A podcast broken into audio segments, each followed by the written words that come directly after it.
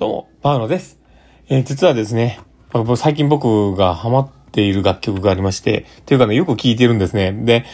めちゃめちゃヘビロテで。それがですね、僕あんまりね、その、今までボカロだったりとか、あの、VTuber さんだったりとかっていうのにあんまり興味はなかったんですね。で、それはまあ音楽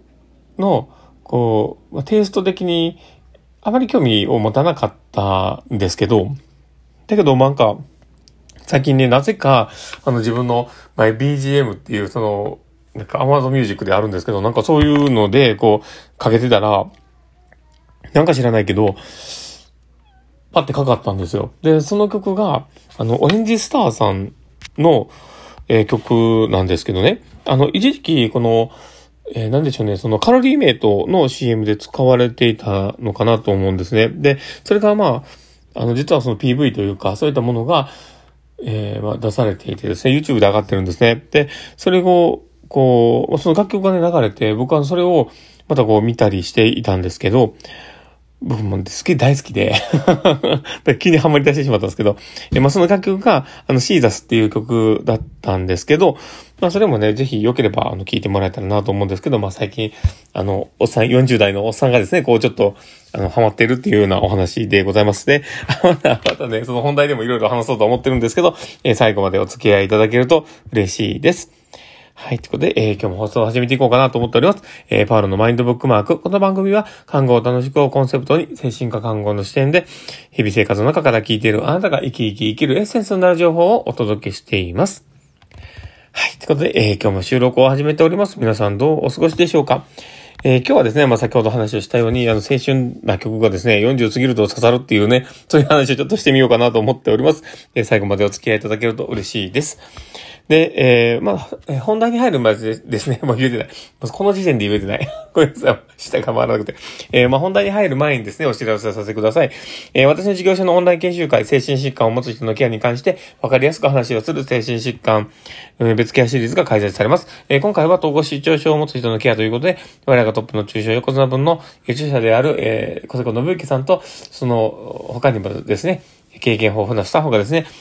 えー、元にですね、事例を元にまあ話をさせていただくというこういう機会を持っていただきました。で、また、えー、もしよければですね、参加いただけたらと思います。えー、キッズはですね、6月12日の日曜日の朝10時から12時までの、えー、2日間、2時 ,2 時間ですね、ごめんなさい。2時間の、えー、参加費は、えー、3000円となっております。アーカイブも残りますので、当日参加できない方も安心してお申し込みいただけます。URL は概要欄に貼っておきますので、チェックしてみてください。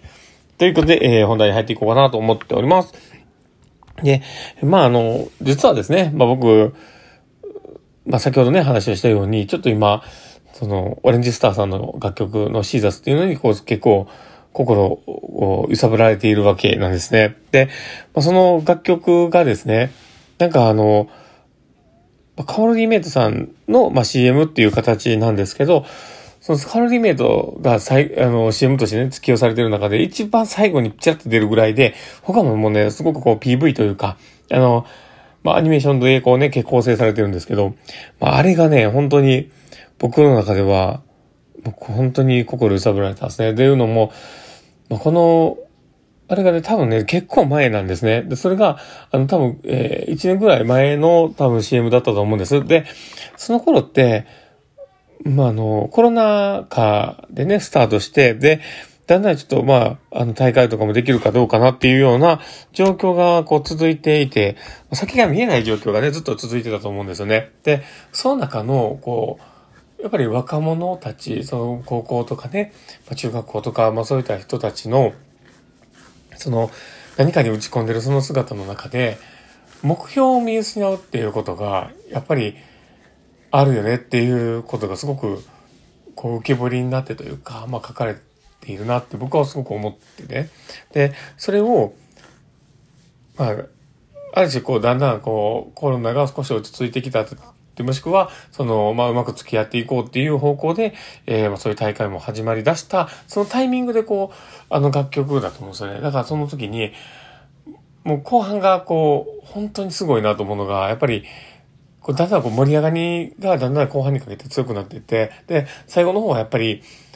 あの、アニメーションもそうですけど、もうそこに向かってるその人たちをこう描いてるわけですね。で、あとそのスポーツのね、シーンがこう描かれていたりするので、その、スポーツのね、こう、キュッキュッっていうこう、ね、あの音だったりとかね、こう、いろんなこう、スポーツに伴う音が入ってたりするんですよ。で、あれがね、本当にもう、もうね、男泣きそうになって 本当に素晴らしいなと思ったんですけど、でも、ああいうのをこうね、見て感動するなって思うし、何か僕たちが、こう今、これからも頑張ろうって思えるものがね、そこにエッセンスとしてめっちゃあると思うんですよね。で、僕考えたんですけど、やっぱり青春を伴っているそのね、あの、まあ、中、中学校、高校のそういう人たち、あの、青春真っ只中の人たちに刺さるものではあると思うんだけど、だけどそれ以上に、そこをこう経験してきた人たちもそうですけど、特にやっぱり40代、50代っていうのは刺さるんじゃないかなと思ってて。で、それは、僕が、これは僕の勝手な仮説ですよ。仮説なんですけど、今までの人生の約半分ぐらいまでも来ちゃってるわけなんですよね。で、僕もそうなんですけど、もう40になったので、もう80まで生きるとしても半分まで来たわけですよ。で、その後の人生っていうのが、時間がめっちゃ限られてるなっていうことに気づくんですよ。で、最初の、その、青春してる真っ只中の人たちっていうのは、時間はいくらでもあって、チャレンジできることがいっぱい目の前にあって、とりあえずそこに、あの、無我夢中で打ち込むみたいな、で、とりあえず期日として、この高校生の期間っていう、その限られた期間の中でどれだけやるかみたいな、そういうものにこうバーンってエネルギーを向けれる、その強い強いパッションがあると思うんですよ。だけど、こう、40代、50代になってきたら、こう、今までの人生の中の、こう、40代、50代まで来てる、この、ね、あの、今まで半分まで来てる、そのの、今まで通ってきた道を、こう、振り返った中で、これでいいんかなっていうことに、こう、考えが直面すると思うんですよね。だから、ああいう曲を聴いたときに、あ、俺やばいなとか、これからどう生きようかなって、もしくは、その今の人生の一歩一歩を、もっと確かなものに、もっとなんか、充実したものにすべきかなっていうことを、こう思わせてくれると思うんですよね。で、まあ、歌詞もまたいいんですよね。だからこうね、ぐっとこう引きつけられるんですけど、だからもう、なんかそういう今の人生をこう考えたときに、残りの人生の重要度っていうのが、多分あの、今、今現役で青春してる人たちよりも、ウェイトがすごく高く感じると思うんですよね。だからこそ、今のこの40代、50代の人がああいう曲をこう聴いて、こう何か背中を押されて進むっていうことが僕は大事なのかなと思ったりしてます。まあ、なんか、もうこういう曲を聴くとね、本当に頑張ろうって思うんですよね。だからなんか、あの、この今のね、そのオレンジスターさんの、えー、まあ、シーザスって曲もそうなんですけど、あとは例えば、あの、サンボマスターさんとかの、あの、できないことやらなくちゃとか、あの、ああいう、ああいうこととかって、今の人生の来てる道のりからの道筋のね、こう、だからこう経験してきたら、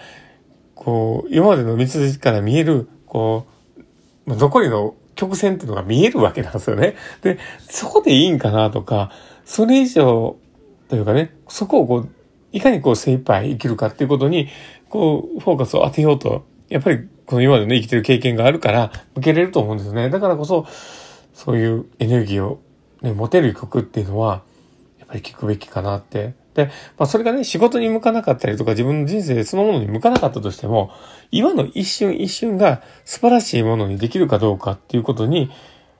気づきがね、もしあったりとかね、こう、何かを迎えるエネルギーになったことの方が、僕は今度からの世の中、すごく大事な部分になるのかなと思うので、すごく、こう、心を揺さぶられたというお話でございました。まあ、もしよければですね、今聞いてもらって、あの、同じようなね、気持ちになってもらったりとか、ね、あの、次のエッセンスにね、今ちょっと停滞してて、どうしようって悩む方がいてたりとかしてたら、ぜひ聞いてもらって、何かしら、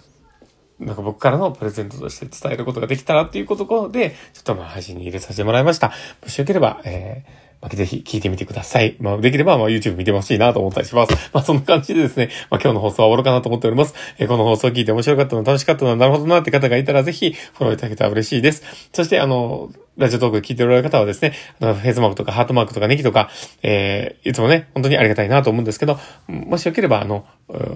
リアクションね、残していただけたら嬉しいです。あの、いつも本当にありがたいなと思って、あの、パールさんはすごく、いつもワクワクして、あの、そんなにありがたいなという気持ちになっております。えー、明日からの原動力になっておりますので、ぜひよければ一杯押してください。ということで、えー、今日の放送は終わるかなと思っております。あ、そして、あの、ツイッターの方もやっております。ほんで、最近ちょっと、あの、猫の動画、動画とかね、あの、猫の、あの、写真とかね、静止画にこう、ハマっているので、結構そういったものをね、自分が今、ほこねおちゃんを、あの、飼ってるのもあるので、その写真をあげたりするんですけど、もしよければ、あの、そういったものも見れますので、フォローいただけたら嬉しいです。はい。ということで、えー、今日の収録もこれで終わろうかなと思っております。えー、この放送も聞いたあなたがですね、明日も素敵な一日になりますようにっていうところで、ではまた、明日から月曜日頑張りましょう